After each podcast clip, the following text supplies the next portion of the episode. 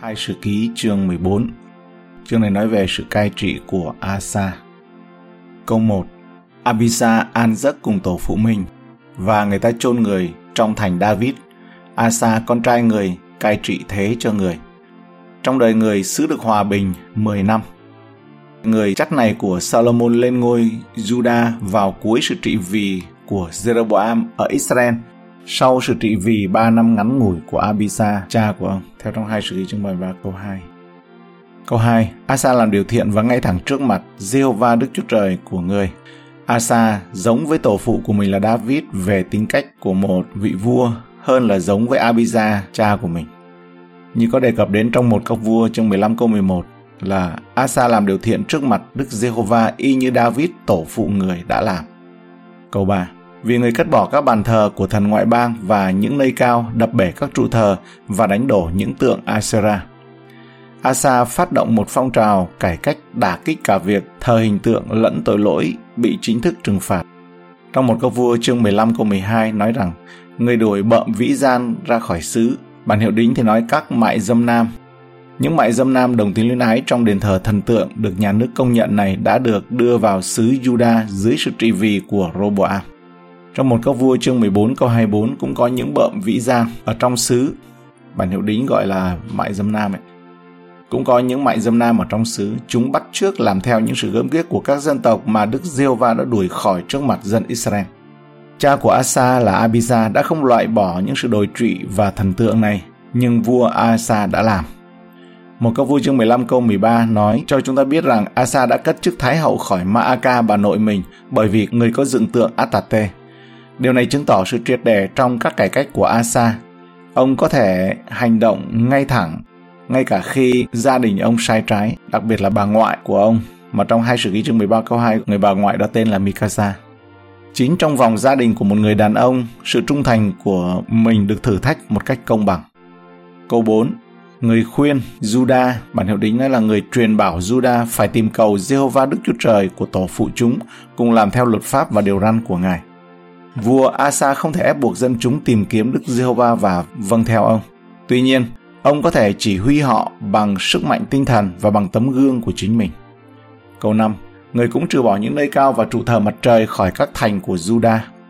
Điều thú vị là 1 Các Vua chương 15 câu 14 nói về triều đại của Asa là người không trừ bỏ các nơi cao. Nhưng 2 Sử Ký chương 14 câu 3 thì liên kết những nơi cao này với bàn thờ của các thần ngoại bang. Cho nên suy ra rằng Asa dẹp bỏ những nơi cao dành riêng cho các thần tượng, nhưng không loại bỏ những nơi cao dành riêng cho Đức Giê-hô-va. Câu 5b và câu 6. Nước được bằng an trước mặt người, vì trong năm đó xứ hòa bình không có chiến trận, bởi Đức Giê-hô-va đã ban cho người được an nghỉ. 1 Các Vua chương 15 câu 14 tường thuật cho chúng ta biết rằng đối với Đức Giê-hô-va thì lòng Asa trọn lành cả đời mình. Ở đây chúng ta thấy phước lành mà ông và vương quốc của Juda được hưởng từ tấm lòng trung thành của ông đối với Đức Chúa Trời. Câu 6. Người xây những thành bền vững trong đất Juda. Mặc dầu không có chiến tranh, nhưng ông cũng đã chuẩn bị, trang bị cho nó. Học giả Trepp nói rằng nữ hoàng Elizabeth của chúng ta cũng vậy, cũng có những sự trang bị cần thiết. Và mọi người lính cơ đốc nhân cũng hãy cần có sự chuẩn bị, cần có sự trang bị như vậy. Câu 7 đến câu 8. Người bảo dân Juda rằng ta hãy xây cất các thành này, đắp vách tường xung quanh, dựng tháp, làm cửa và then. Đường lúc xứ hãy còn thuộc về chúng ta, vì chúng ta có tìm kiếm Giê-hô-va Đức Chúa Trời của chúng ta có tìm được Ngài, Ngài đã ban cho chúng ta bình an bốn phía. Chúng bèn xây cất và được thành công.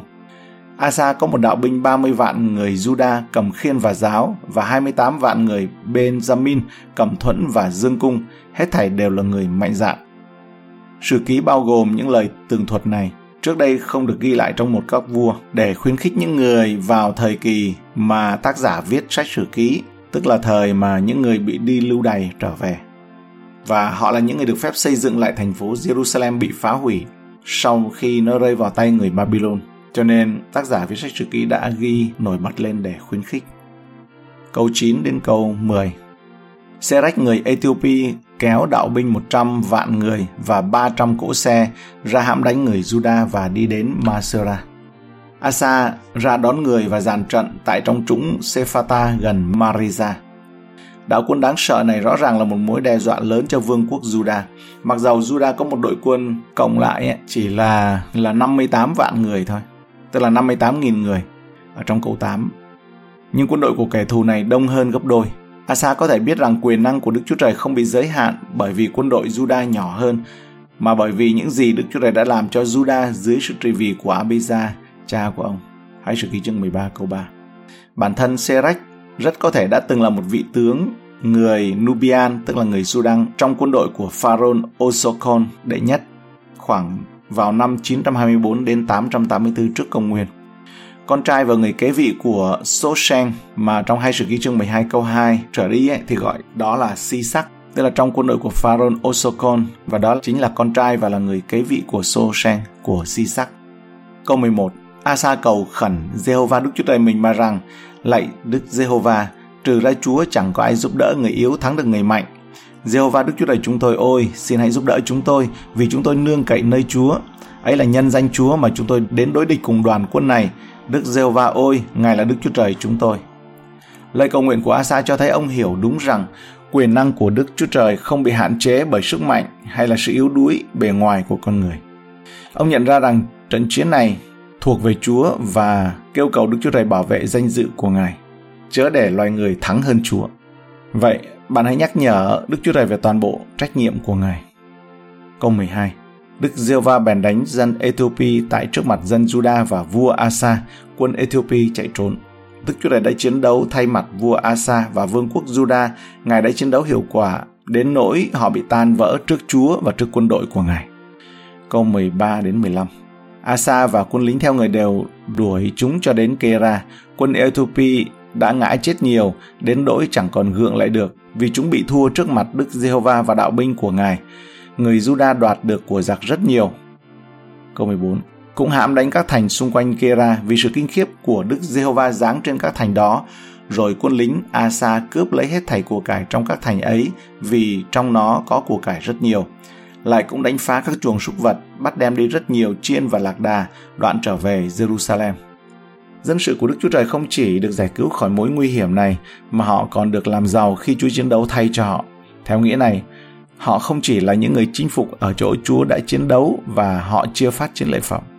Chiến lợi phẩm là vô cùng lớn, bởi vì số lượng người đông đảo phi thường.